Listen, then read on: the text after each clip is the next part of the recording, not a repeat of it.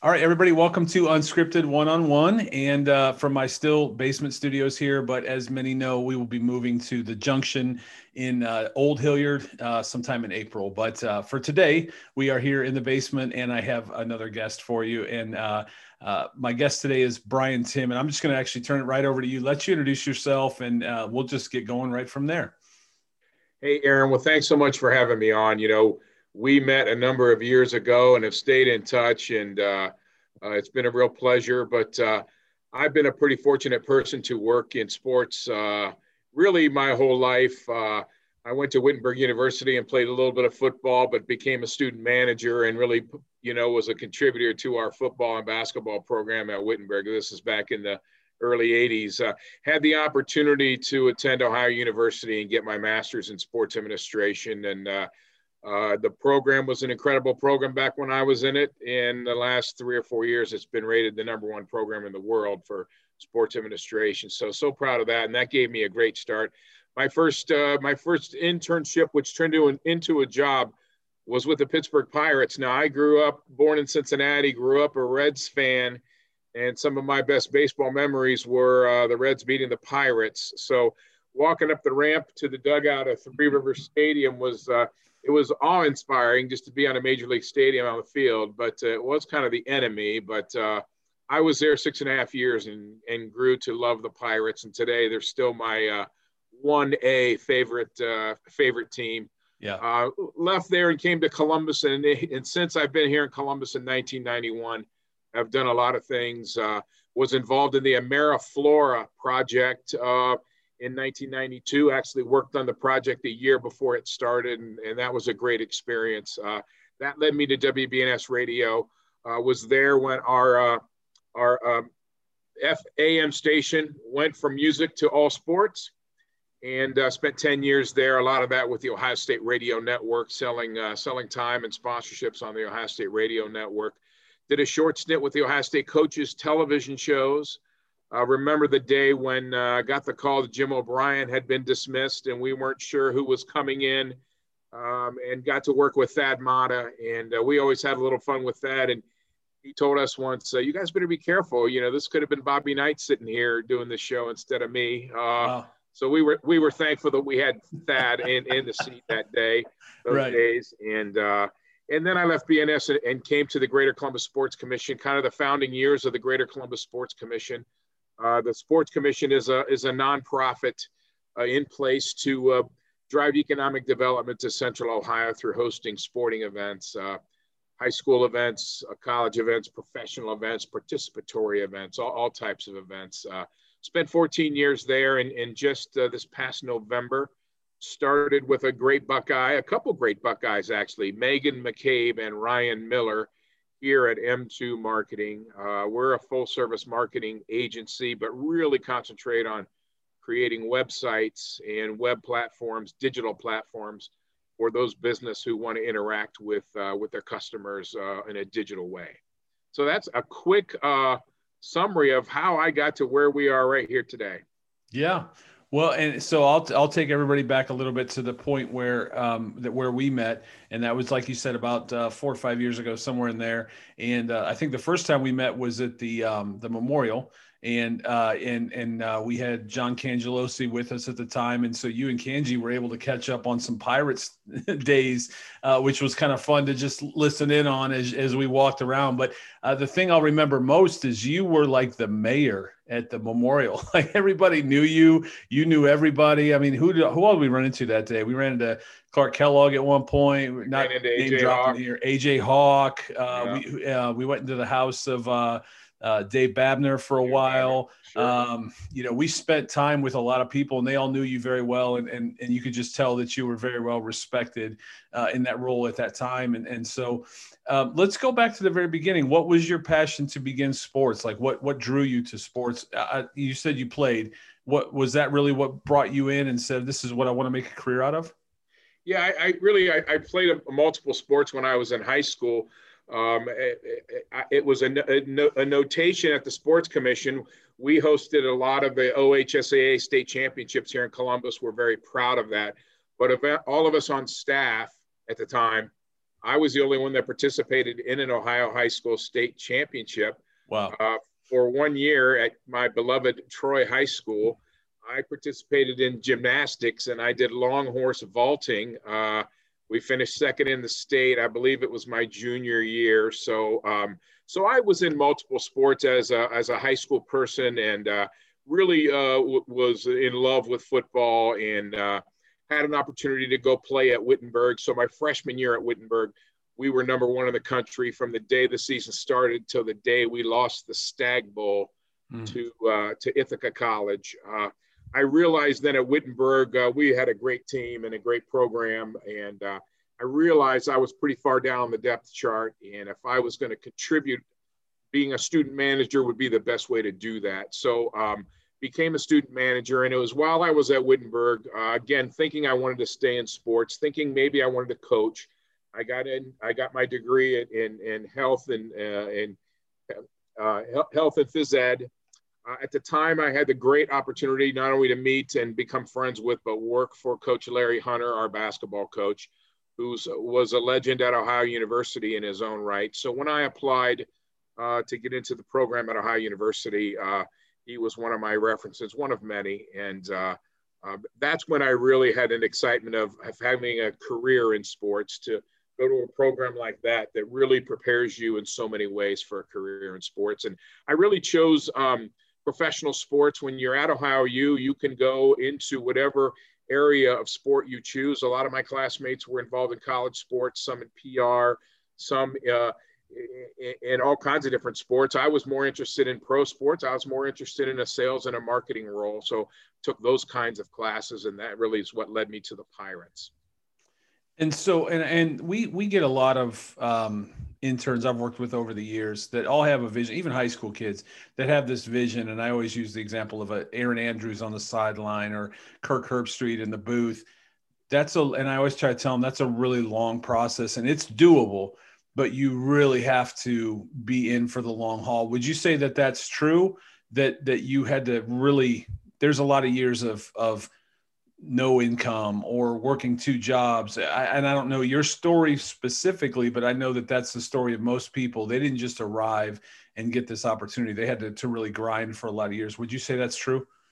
Well, it is true, but I was very, very fortunate. So if you think about the 1984 school year that I was at uh, at Athens in Athens for sports administration, there were only five or six or seven programs in the country that had sports administration back then. So today it's totally different. Right. Uh, most schools have some version of an undergraduate or a graduate program. Even the Ohio University program now, it's a two year combined program. You get a master's in sports administration and an MBA. Wow. And uh, while I was at the Pirates, we used to host the class for a field trip. And I'm telling you what, when you see those students in that program now, they are so, so impressive. Um, yeah so not to say I had it easy, but um, because the power of the program, I got my internship at the Pirates and it immediately became into a job. So there were people who worked years that wanted to get into professional baseball. I went to, you know, got my master's and walked right in. Uh, I, I, worked with a guy in the sales department who came from the Hawaii Islanders. They were our, our AAA affiliate.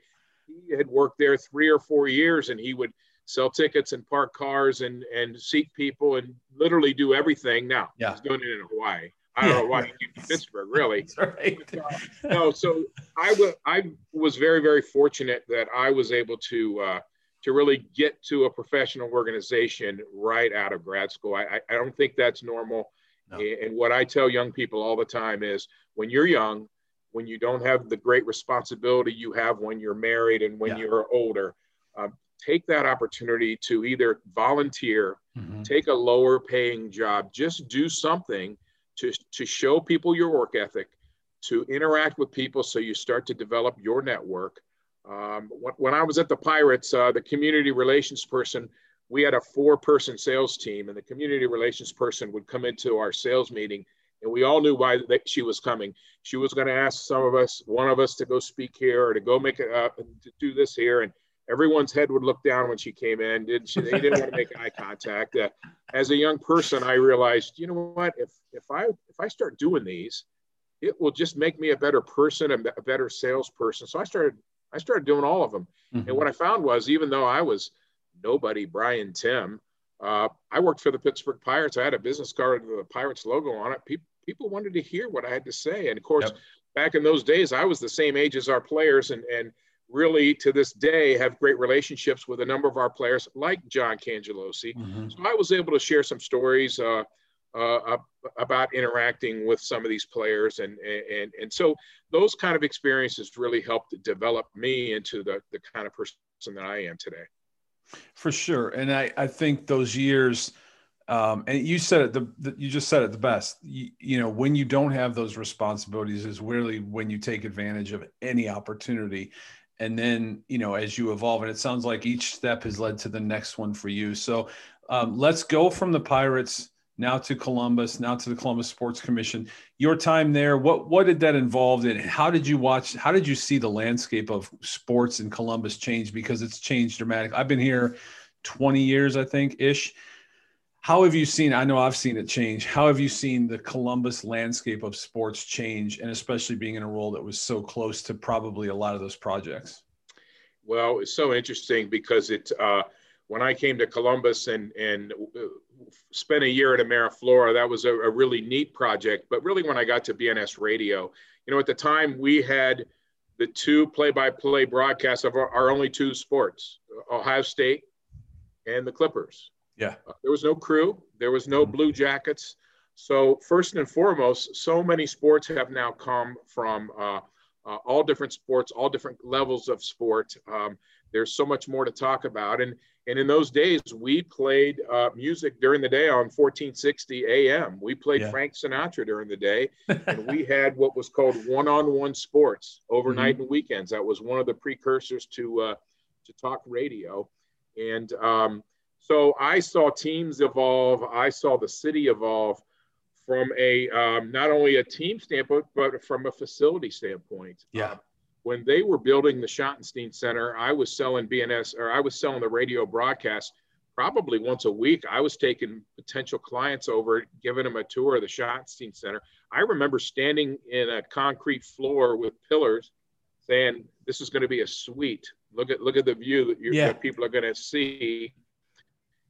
And then uh, I can remember the first time I went to the Schottenstein Center for a game and yeah. s- stood in a suite and had a beer. I thought, I'm having a beer at a Buckeye game. Right. It was it was mind blowing.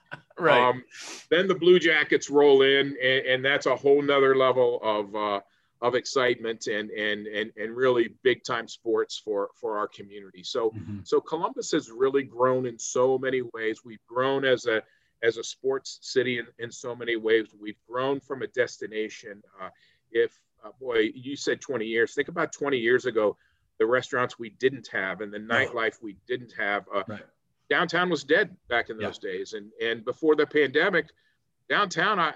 I remember, uh, I think it was 2019. I was down in the short north on a Saturday at one in the afternoon, and I could barely get into a place. Yeah, there were so many people out and about, and uh, um, Columbus was really peaking when the when the virus hit. It, it was really a, a, a special time. Uh, when you combine all the dining options we had in entertainment and sports, you had transportation with the, the C bus and all the different ways to get around. Um, I really dream about the day we get back to that. I'm not sure we'll ever get back exactly to that, but mm-hmm. I think when we get back to it, it might be better in some yeah. ways. Yeah, there's no doubt. And I always say that, like, you can always, I traveled quite a bit in a previous life. And when I would, you could always tell the vibrancy of a downtown when you would walk around, if you felt comfortable, if it felt clean, if it felt safe. And Columbus has all those boxes. Like, to your point, I don't think we came downtown a lot. Um, and I remember, shoot, I remember watching the Clippers over at, um, what was it called? Uh, still there. Uh, right. Um Cooper Stadium.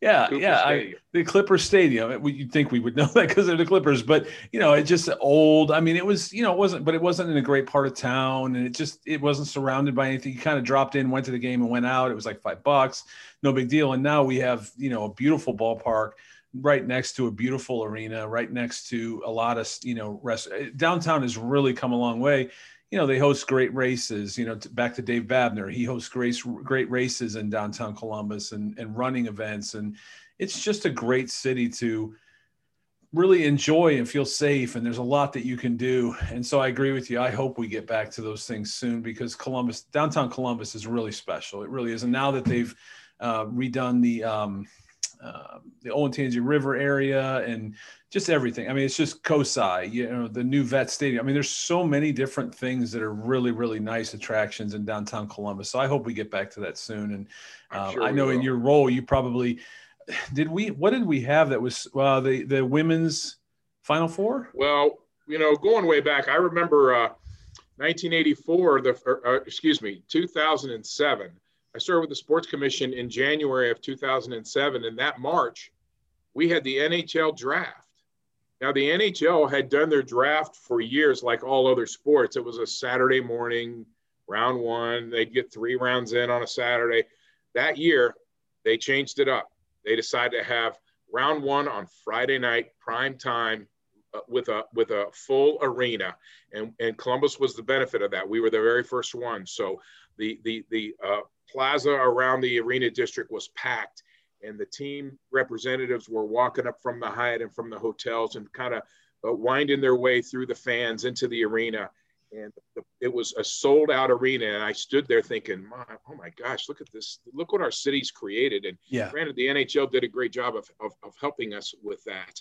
Um, so that was a big moment. Uh, you know, the other kind of moments that we shared at the Sports Commission were aspirational events of ours if you remember the NHL All Star game that we hosted, yes, um, we bid on it and didn't get it, and the Blue Jackets were always, of course, a big part of that. Uh, and then we got it, and then there was a work stoppage, mm. and we we had to postpone it for a year. Uh, but then when we got it in 15, uh, the, the winter park that was created down at McPherson Commons, the snow slide coming down uh, Nationwide right. Boulevard, it, it was an incredible uh, weekend of activity down there. And then, of course, the crown jewel from when I was there, something that was the most important to us, was the women's basketball Final Four. Uh, yeah. Uh, hosted many regionals for, for men's basketball. Um, but the women's Final Four is a perfect event for Columbus. It, it has a core group of, uh, of great fans, many that travel every year to wherever it is. We knew how welcoming and open Columbus would be as a city for, for that event. Um, we had literally two over or one overtime game and two buzzer beaters in our three games. So we had the best games ever, and uh, it was just an incredible experience and a really fulfilling experience for so many people that work in sports and tourism uh, in Central Ohio.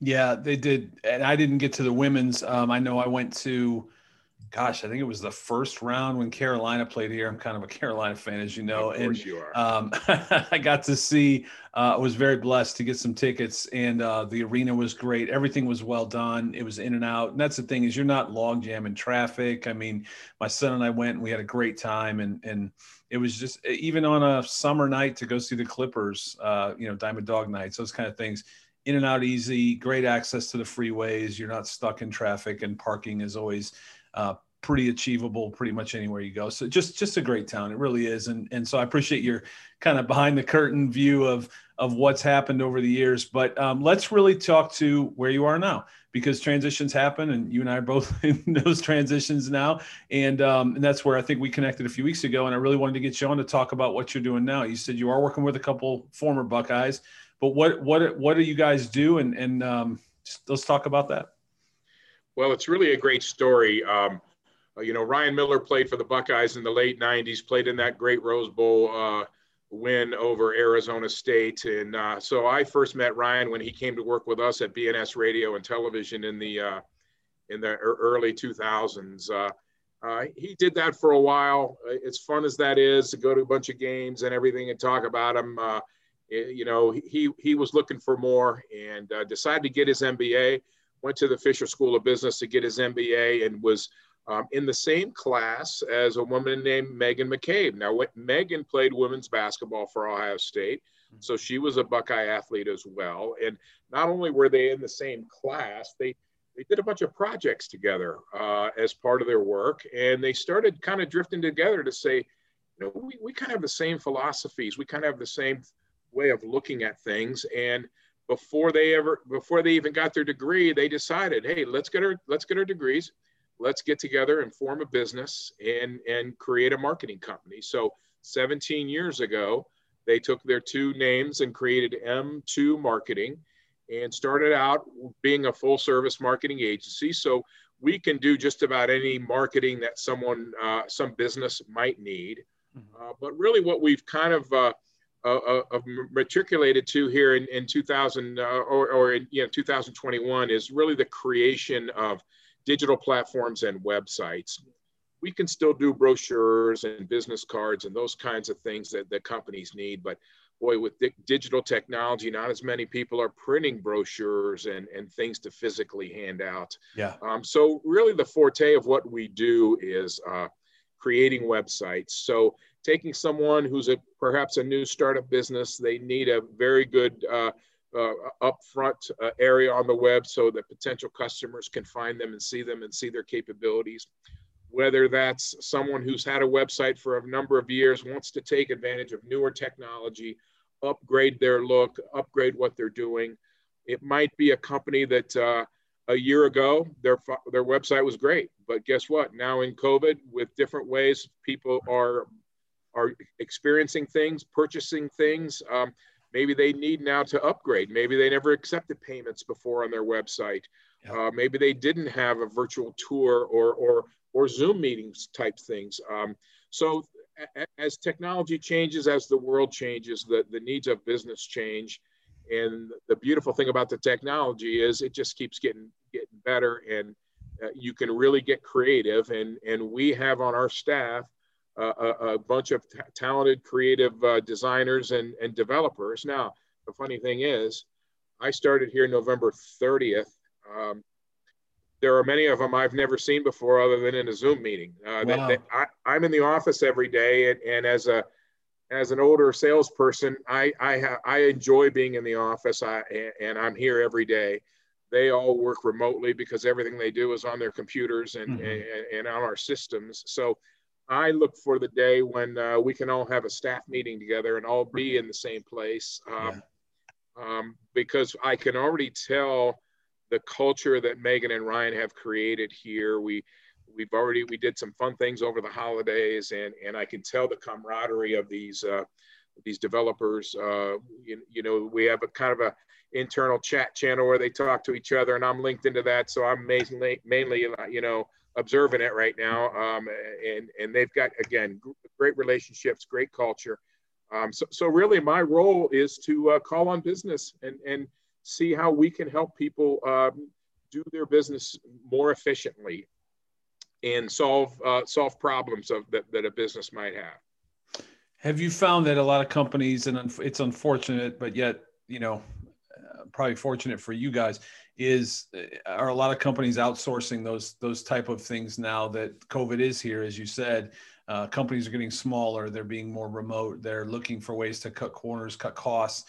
Um, it, have you found that people are, are outsourcing a bit to, to you know to places like you or are they still holding true to, to full staff? I would imagine it's probably getting outsourced. I think the outsourcing started probably before covid in yeah. that um, most people when you're looking at their website or a digital platform it's not something they do uh, every month or even every year. Uh, you do need, depending upon the business, of course, you do need to kind of keep abreast of things and, and keep an eye on things if you have a lot of traffic. But um, so do you, do you hire a person and have them sit on your staff, sit in your office, and they're ready to for something when it goes wrong, or they're ready to uh, react to a challenge that you might have, or do you hire a company like ours who uh, we have a team of people that can kind of serve that same purpose only they're not sitting in your office and you're not paying them every day? Yeah. Um, so, so, really again it, i think it was pre-covid the fact that uh, uh, some businesses many businesses went to that model as opposed to trying to hire all those people and have them on staff. Uh, yeah. and so that's really as we see ourselves as an extension of uh, our clients uh, marketing staff uh, to, to help them uh, continue to run their business and be creative and, and, and reach people the way they want to reach them. Have you found that you all, um, and do you all get into the social media aspect at all, or is it primarily the website? No, we do. So we have all different levels of service. Um, and, and when, when it comes to social media, there are so many levels that, that you can yes. engage with. Um, yeah. We don't do the highest, most active SEO. We do some SEO, but uh, some companies are looking some for some very advanced, uh, which becomes very expensive search engine optimization. Um, yeah. So we don't do the upper sides of that. We do kind of a minimal SEO, but we certainly work with our clients on uh, social media. We can provide a, a template if you want to send out a note about, let's say you're an insurance company and you want to send out a note about auto insurance. Well, we could create a, a real beautiful template uh, that we would send you.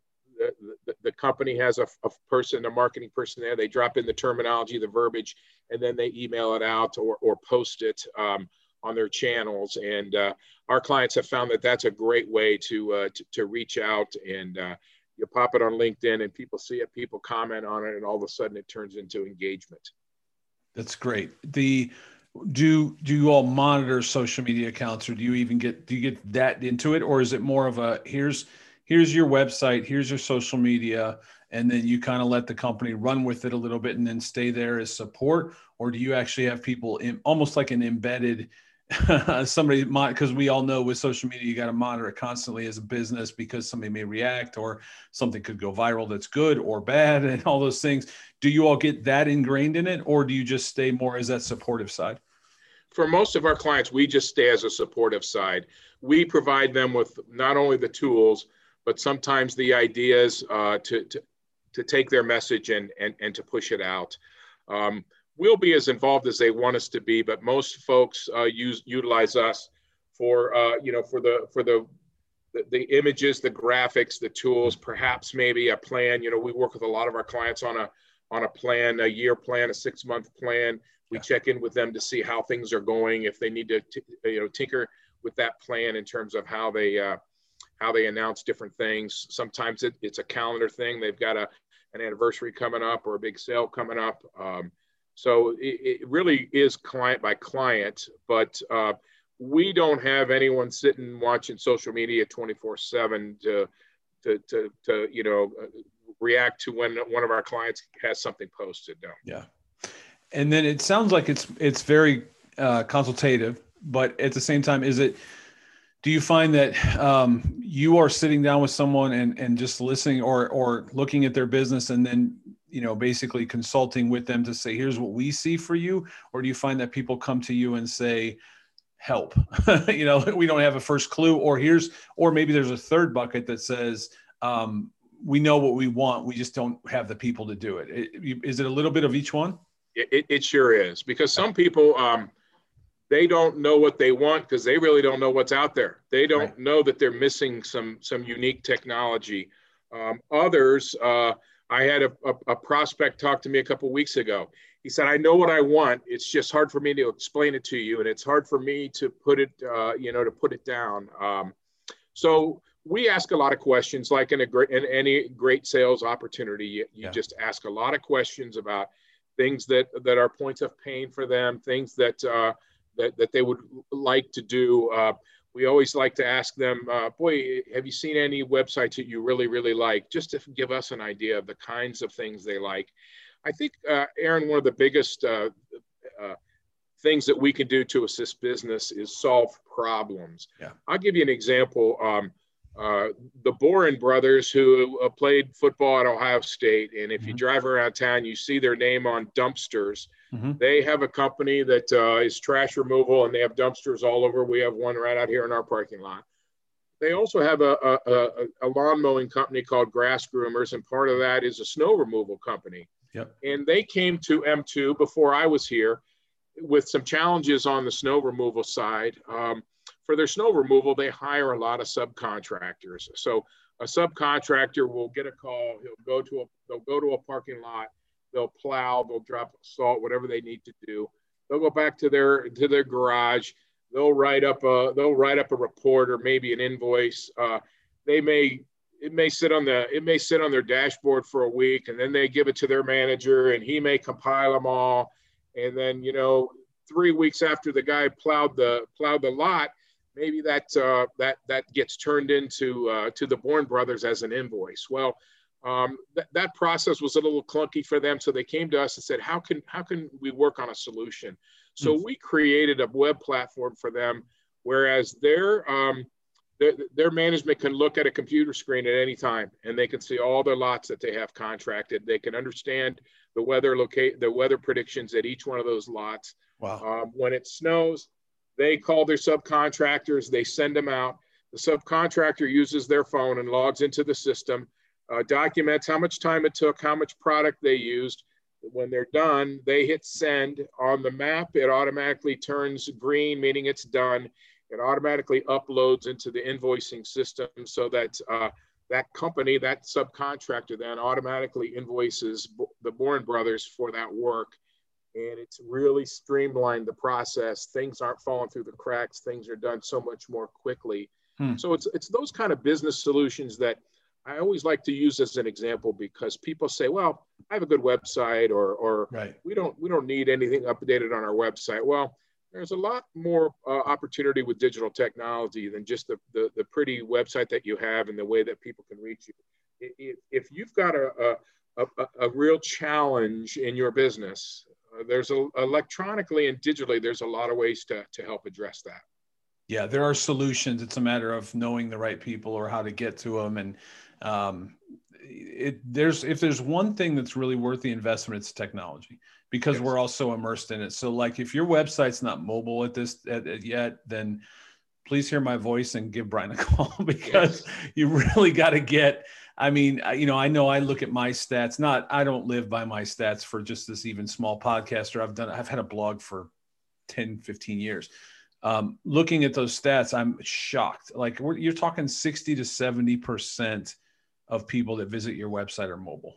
Like if, if you're still if you're still running a website and it's not mobile, hear my voice, know this, you gotta like you gotta understand your audience. Your audience is not looking at a computer to look at your website. Is and we, I think we all think we sit around scrolling websites now like we used to. They're on their phone, and if that thing's not friendly on their phone, you're really missing a huge opportunity. So I'm sure you guys see that. I'm, I'm preaching to the choir. I'm sure, um, but those are that's to your point. There's technology out there that we just you really need to sit down with someone that really knows because it's worth that investment. The return is ironically enough. Um, we had someone. Uh, one of the guys from Born Brothers, not it wasn't one of the Born Brothers, it was a, a, representative for them, came in just the other day. I think it was last week or the week before, and he was asking about plowing our lot. So, yeah, and go. he gave me now I don't know if you all made his uh, their handouts, but they were gorgeous. They were they were very well done. Um, a lot of detail to them. They, I mean, the, the, handout he left us was fantastic. But uh, I will admit, I don't know if we did those. Well, if you did, they were amazing, and if not, then shout out to whoever did them because they really did a nice job. But um, yeah i you know we we have to do that as a business. You got to be on top of it because it, it it changes so fast. So to have a partner that can do that for you it's worth your time and investment no doubt. I can't imagine without it without it. It really is. So i i learned once i got here i learned that that's called being responsive. Yeah. So your website older websites were built for a computer.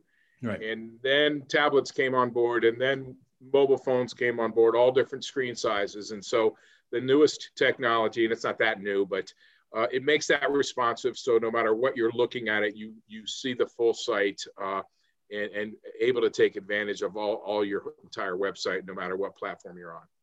And that's a great point because they are there. There's all three screens that people are looking at. The mass majority are looking at their phone, but there are still people that look at computer or they look at their phone and then go to their computer or their tablet, as you said. There's it's got to be it's got to be there. So um, very good that you all can help with those things. What's the best way for anyone listening to this? What's the best way to uh, to reach out to you? Well, I think the first thing would be to go to M2, and that's the letter M, the number two, m2marketing.com.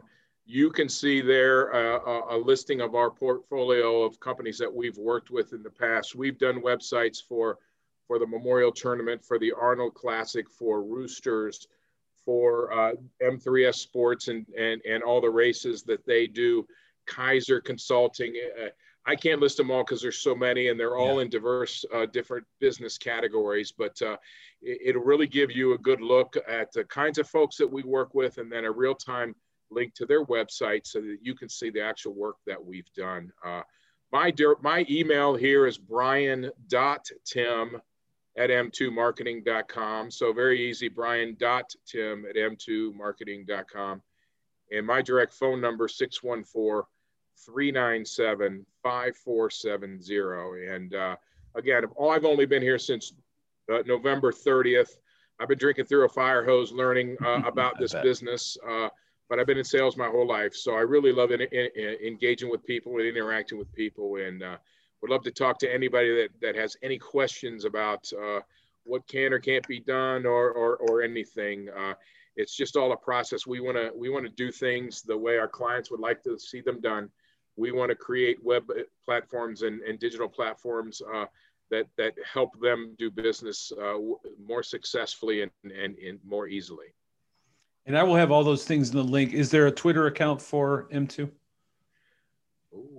There is a Twitter account. I think there I is. I, there was is. actually like two of them, and I, I, want to make sure I get the right one if I post it. But uh, everything will be in my blog post when I, you know, put it up. I am uh, at Brian J Timm. Yep. So I'm there as well as on LinkedIn. So. yeah. uh, Perfect. so many places you can find everybody today. I really, right. I really enjoy that part of of our technology world today. I mm-hmm. I stay in touch with friends of mine from elementary school, high school, college, pirates, different jobs. Uh, sometimes you don't always talk to them, but you can always kind of take a look and see what they're doing and yeah. period on them. And uh, um, I really enjoy that.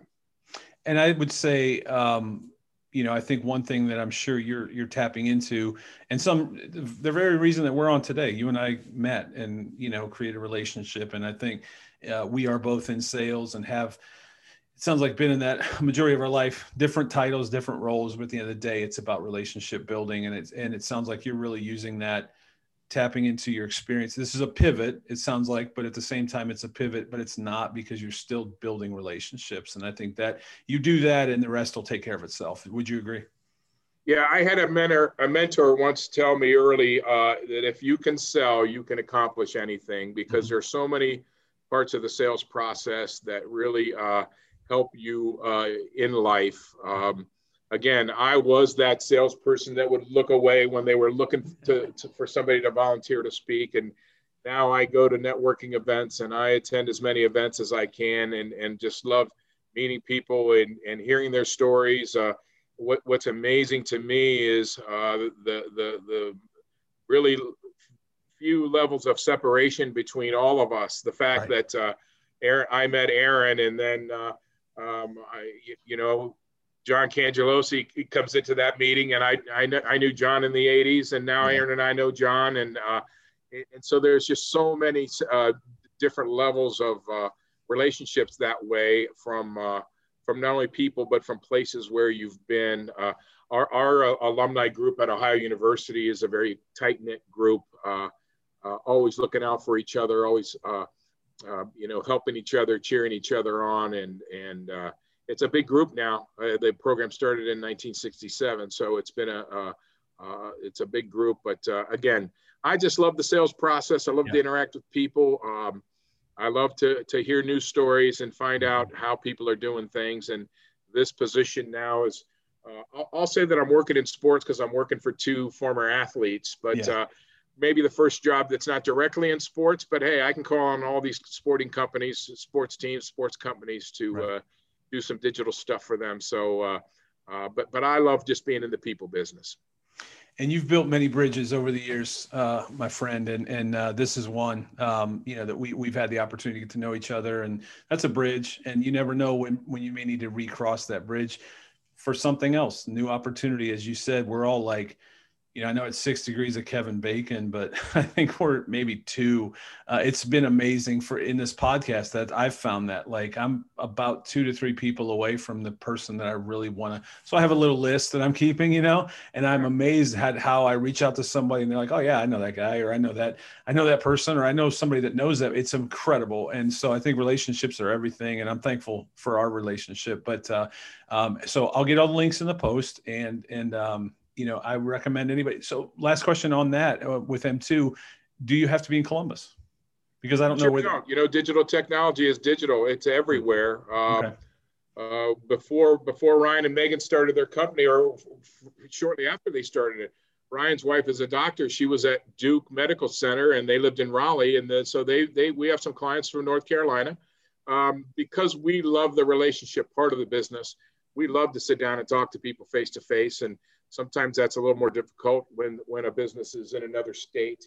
Yeah. Uh, but it certainly can be done. But uh, yeah, with digital, it can it can happen anywhere.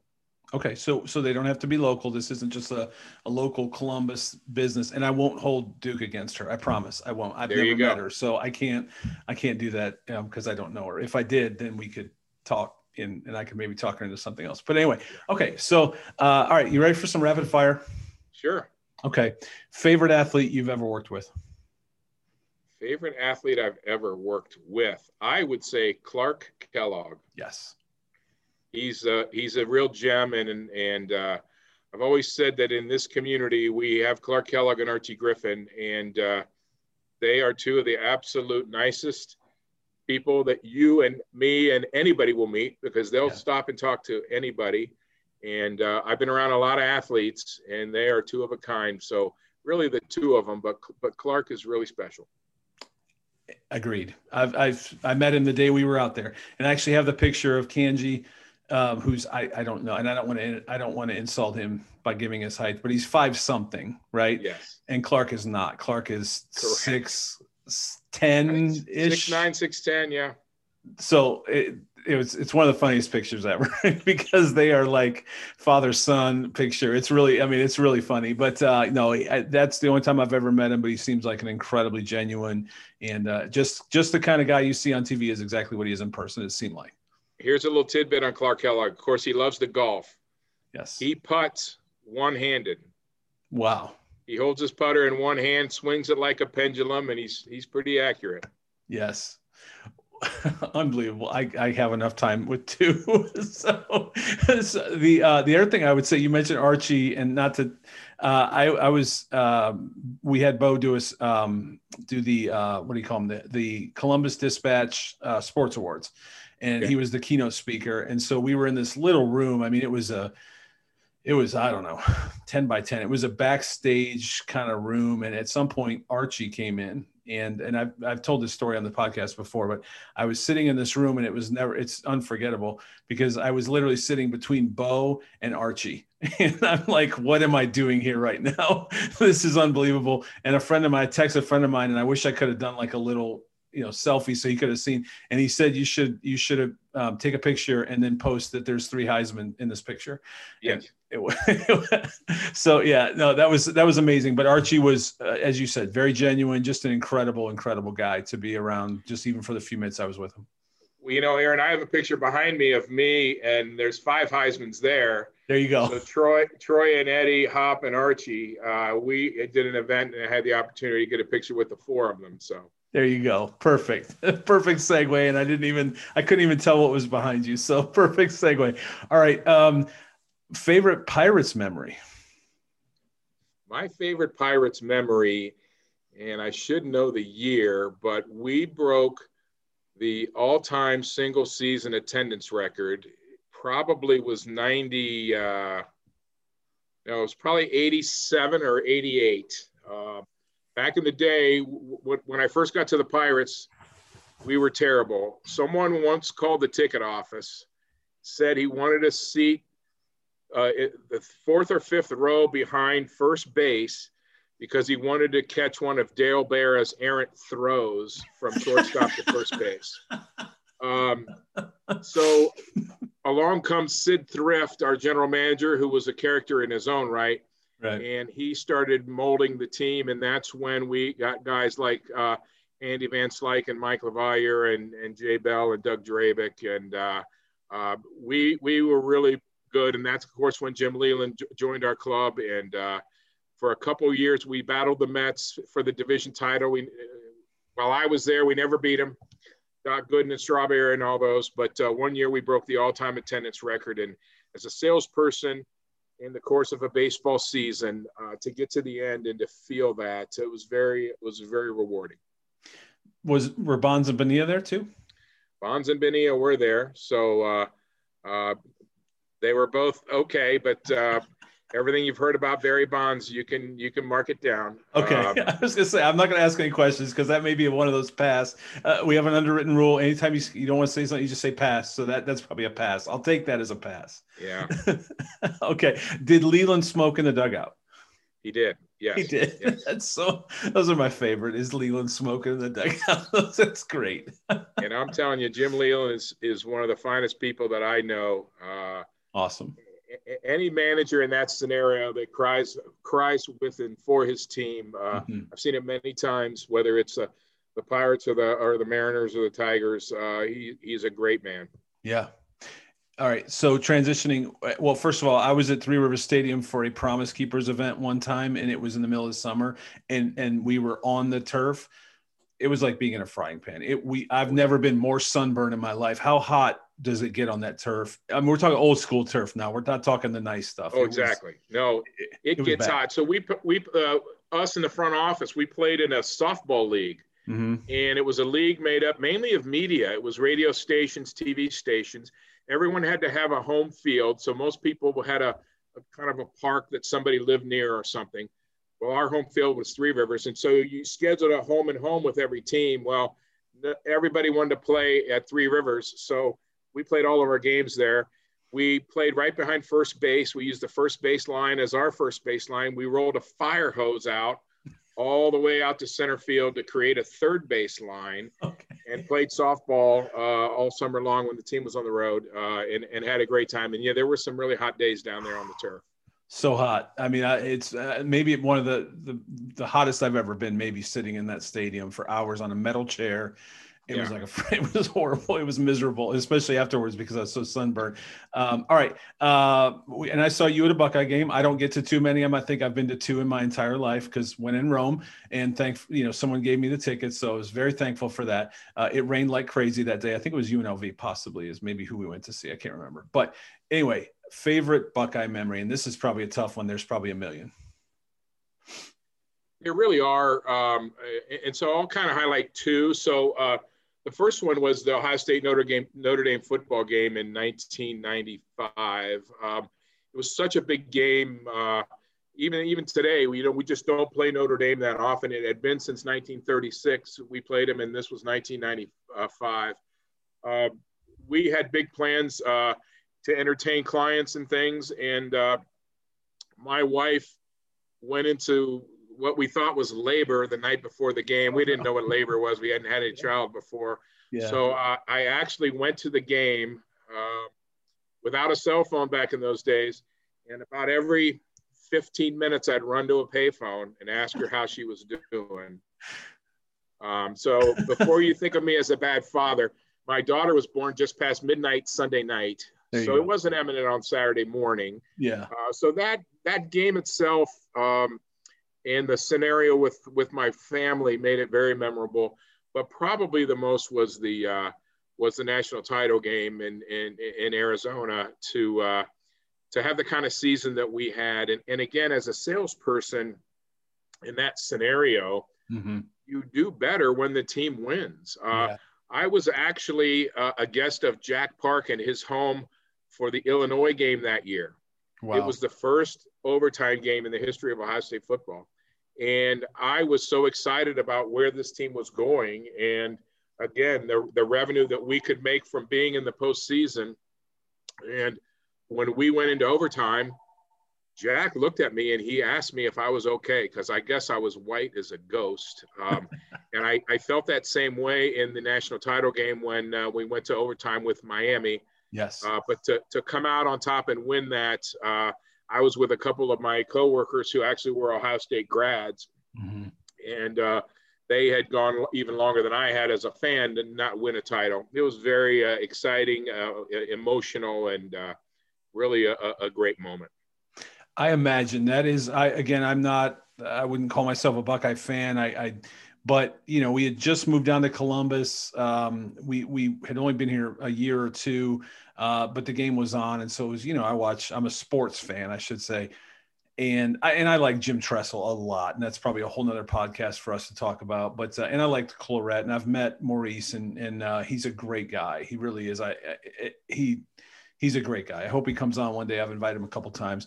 Uh, Craig Krenzel is going to be on. We have to reschedule, but um, both great guys. And and I, anyway, I so I was kind of attached to the team in those ways, and that game was insane. And I kept my wife fell asleep on the couch, and I kept wanting to wake her up because I'm like, this is ridiculous. This game is crazy. What is happening? And you know, obviously Maurice.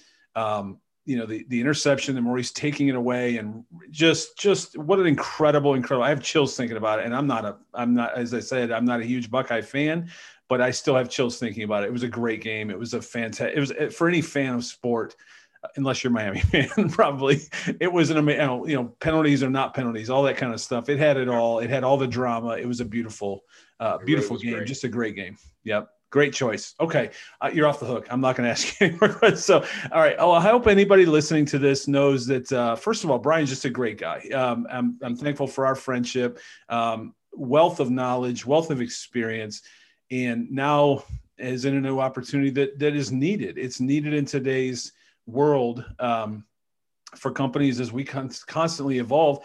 Shoot, the platform we're, t- we're on right now, a year ago, none of us have ever heard of. Exactly. And here we are. My fir- first Zoom call a year ago, I didn't know what I was doing. I, I couldn't believe I was. Of course, my, my my wife and daughters have iPhones. I still have a Samsung so they've always had FaceTime, but right. Zoom is a little different than FaceTime. So the first time I was on a Zoom call, I I, I really didn't know what I was doing. I, it became easy, and now it's just second nature. Yep, and and as a business, you've got to be on top of that. And so you guys have eyes and ears on that. You're you're ready for whatever's tomorrow and next. Um, so anybody hearing this, you know, please reach out to Brian. Uh, just so do you guys? So let's just say that. Let's just say I'm I'm toying with the idea of doing something is that a call that you would receive and just you know you guys just sit down and, and consult and say here's what we see. Is that something that you would do? I would first and foremost i would love to schedule a meeting whether it's a meeting like this yep. or whether i could come out to your business with a mask and sit socially distant apart and talk about uh, what you're thinking and and and talk about uh, your points of pain and talk about maybe uh, things the websites that you've seen that you really that you really like and, and so really just ask a bunch of questions and get to understand uh, what your needs might be. Bring those back here, share them with my team, kind of create some solutions. And then it becomes just a, a back and forth uh, uh, way to, to solve that problem. So we'll take a proposal and some and the client will say, oh, that's almost there. We'll bring it back. We'll redo it. We'll start working on it uh, until we uh, you know, get an outline and then we'll, we'll do an agreement and, uh, and get started. Uh, the, the, some of the, the process to create a brand new website can take anywhere from three to five months based on uh, different factors in, involved in the process. So it's a, uh, it's a, it's a big investment. It's a big investment of time and, and, and capital. And, but as you've already said, it's, it's the most important thing for a business today right. is, is to be visible and to be able to be connected by your customers and the value, the return on that investment is huge. It's it's and sometimes it's not seen in dollars because we don't see it. Um, and maybe I'm speaking out of school, but we don't. Where you do see it is in the statistics. As I said, if you have this old website that doesn't look good on a phone, you don't understand. Again, there's not a quote unquote dollar figure attached to that, but there's a dollar figure attached to that because if I don't like your website, I'm not going to come to your business. I'm just not. I if I can go to somebody else that's got what I needed when I needed. I mean, we're we are we are um, so conditioned and so in many ways spoiled. I want to click on an app. I want to click on a site. I want to go to a site on a page. I want to click a QR code. I want easy. Even when I go to a restaurant in a COVID world now, you're going to scan a QR code. You're not even going to get a menu anymore. You're going to scan a QR code. It's right there on your phone. And if your restaurant's still handing out a 20 page menu, you're behind. You're missing it. So anyway, I'm, I'm probably preaching to the choir, but um, definitely worth the call. Anybody listening to this, definitely give Brian a call no matter where you are, it sounds like no matter where you are in the country, I don't know how far this thing extends or reaches, but um, definitely worth the call. Just if nothing else, make a new friend because he's a great guy. well, thank you so much for that. Absolutely. Absolutely. Thanks for coming on tonight. Uh, wish you the best and everything. I know we're going to talk again because I think we have some other things to talk about in the future, but definitely. Um, I'm thankful for your time, thankful for your friendship, and I wish you the best in everything you do. Well, I really appreciate that. I, I have that same, uh, uh, appreciation for for our friendship. And uh, as you said, uh, things change. We make pivots, but the friendships are always there. And uh, I know we'll be talking real soon. So uh, thanks for the opportunity to spend some time with you today.